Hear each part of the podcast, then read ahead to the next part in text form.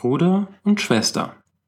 Vor vielen, vielen Jahren lebten einmal irgendwo im Süden Japans ein Mädchen und sein jüngerer Bruder.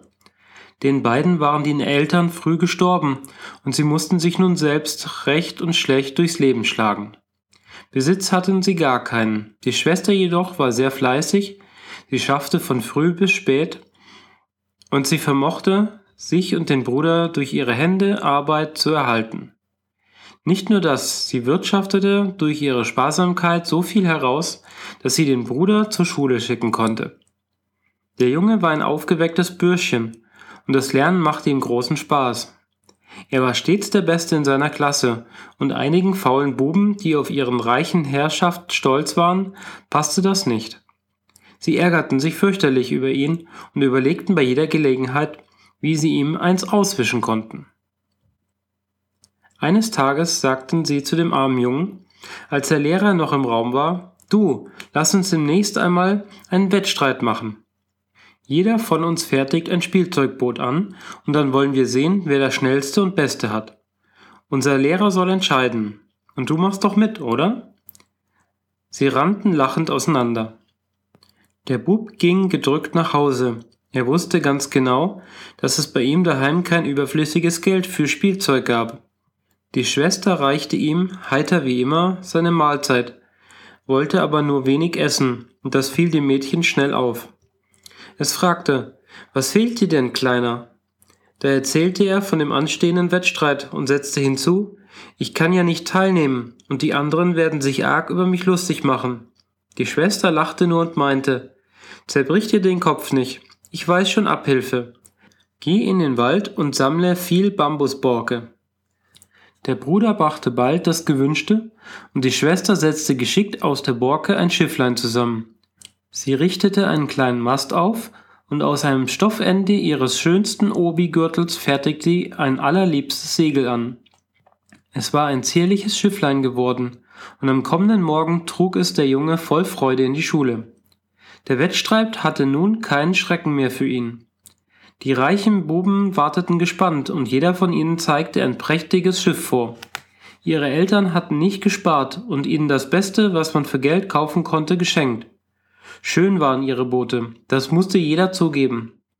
Als man sie aber in den Teich zum Schwimmen setzte, erwiesen sie sich als zu schwerfällig. Nahezu bewegungslos lagen sie im Wasser, und auch dem frischen Wind gelang es nicht, sie richtig vorzutreiben. Sie drehten sich nur immer wieder langsam um sich selbst. Wie anders aber das Schifflein, das die Schwester aus Borke angefertigt hatte. Die leichte Brise schwellte das kleine Segel, stolz blähte es sich, und das leichte Boot glitt geschwind über den Teich. Der Lehrer klatschte in die Hände und rief, das Boot mit dem bunten Segel hat gewonnen, die anderen taugen alle nicht viel. Die reichen Buben hatten wieder einmal das Nachsehen, und diese Niederlage erweckte gewaltigen Hass und Zorn. Sie hockten sich zusammen und fingen an, finstere Pläne auszuhecken. Der Kerl ist uns überall im Wege, wir werden ihn irgendwie umbringen, damit wir endlich unsere Ruhe von ihm haben. Einer ging dann hin zu dem Jungen, der glücklich sein siegreiches Schifflein betrachtete und sagte, Hör, du stolzer Sieger, morgen soll dir eine Festmahlzeit bereitet werden, und du kannst dich endlich einmal nach Herzenslust satt essen. Komm also morgen zu mir, vergiss auf keinen Fall, hast du verstanden? Der Junge ging heim und fragte seine Schwester. Die Kameraden in der Schule haben mich morgen auf einen Schmaus eingeladen, und ich soll es nicht versäumen, dazu zu erscheinen, liebe Schwester. Ist es recht, dass ich hingehe? Die Schwester besann sich ein Weilchen, dann antwortete sie Eingeladen haben sie dich. Gehen darfst du schon, aber auf ein Ding musst du sorgsam achten. Sicher werden sie dir auch eine Suppe reichen. Ist die Suppe heiß, dann kannst du sie ohne Bedenken essen. Ist sie jedoch kalt, dann hüte dich davor. Am kommenden Tag ging der Bruder zum Haus des reichen Jungen. Man tischte allerlei Leckerbissen auf, und endlich wurde auch eine Suppe aufgetragen. Und es war kalte Suppe. Er lehnte, wie es ihn die Schwester gelehrt hatte, diese Speise ab, und die Kameraden redeten aufgebracht. Was soll das heißen? Jeder hier isst, was vor ihm gestellt wird. Nur du willst eine Ausnahme sein? Warte nur, dir werden wir helfen.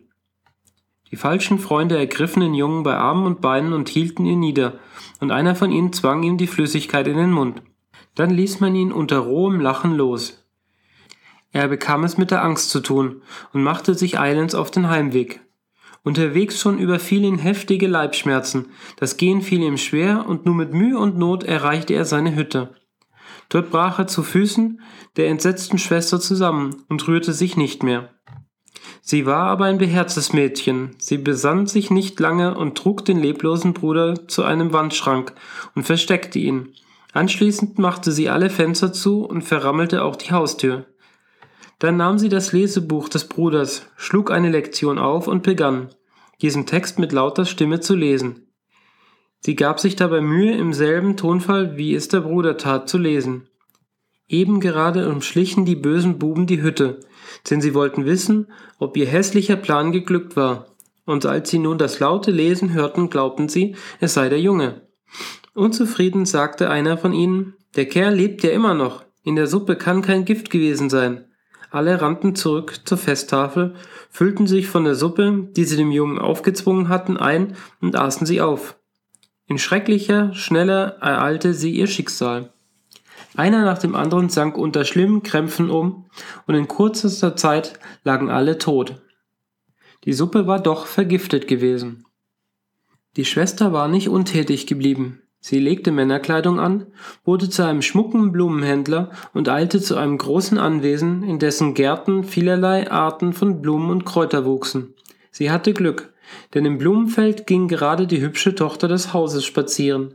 Sie sah den schönen Blumenhändler, er gefiel ihr, und da sie nicht wissen konnte, da es in Wirklichkeit eine Jungfrau war, verliebte sie sich auf den ersten Blick heftig in ihn.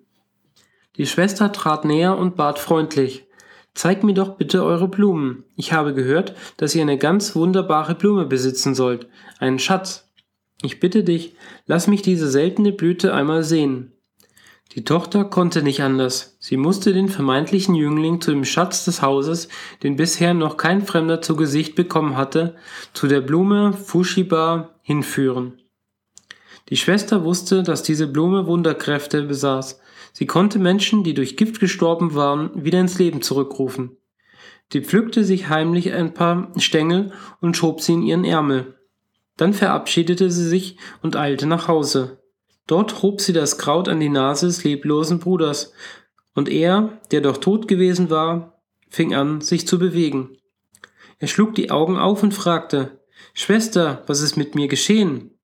Bald setzte er sich auf, das Blut kehrte in seinen bleichen Wangen zurück, und in kurzer Zeit war er gesund und munter. Die Freude der Schwester war unbeschreiblich. Lachend und weinend lagen sie sich in den Armen. Am nächsten Tag kleidete sich Bruder und Schwester in ihren besten Gewänder und sie begaben sich gemeinsam zu dem Haus, in dessen Garten die wunderbare Blume Fushiba wuchs. Auf ihr Klopfen am Tor kam die Tochter heraus.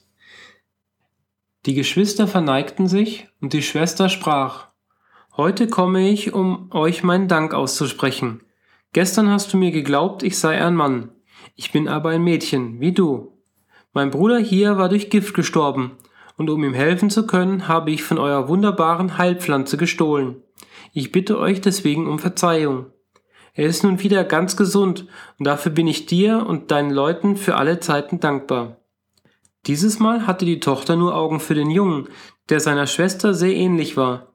Sie verliebte sich über beide Ohren in ihn, und da er auch ihre Eltern gut gefiel, nahm sie ihn gern als Schwiegersohn in ihr Haus auf. Die Schwester baute sich ein Häuschen in der Nähe, alle Not hatte ein Ende, und sie lebten lange in Glück und Zufriedenheit.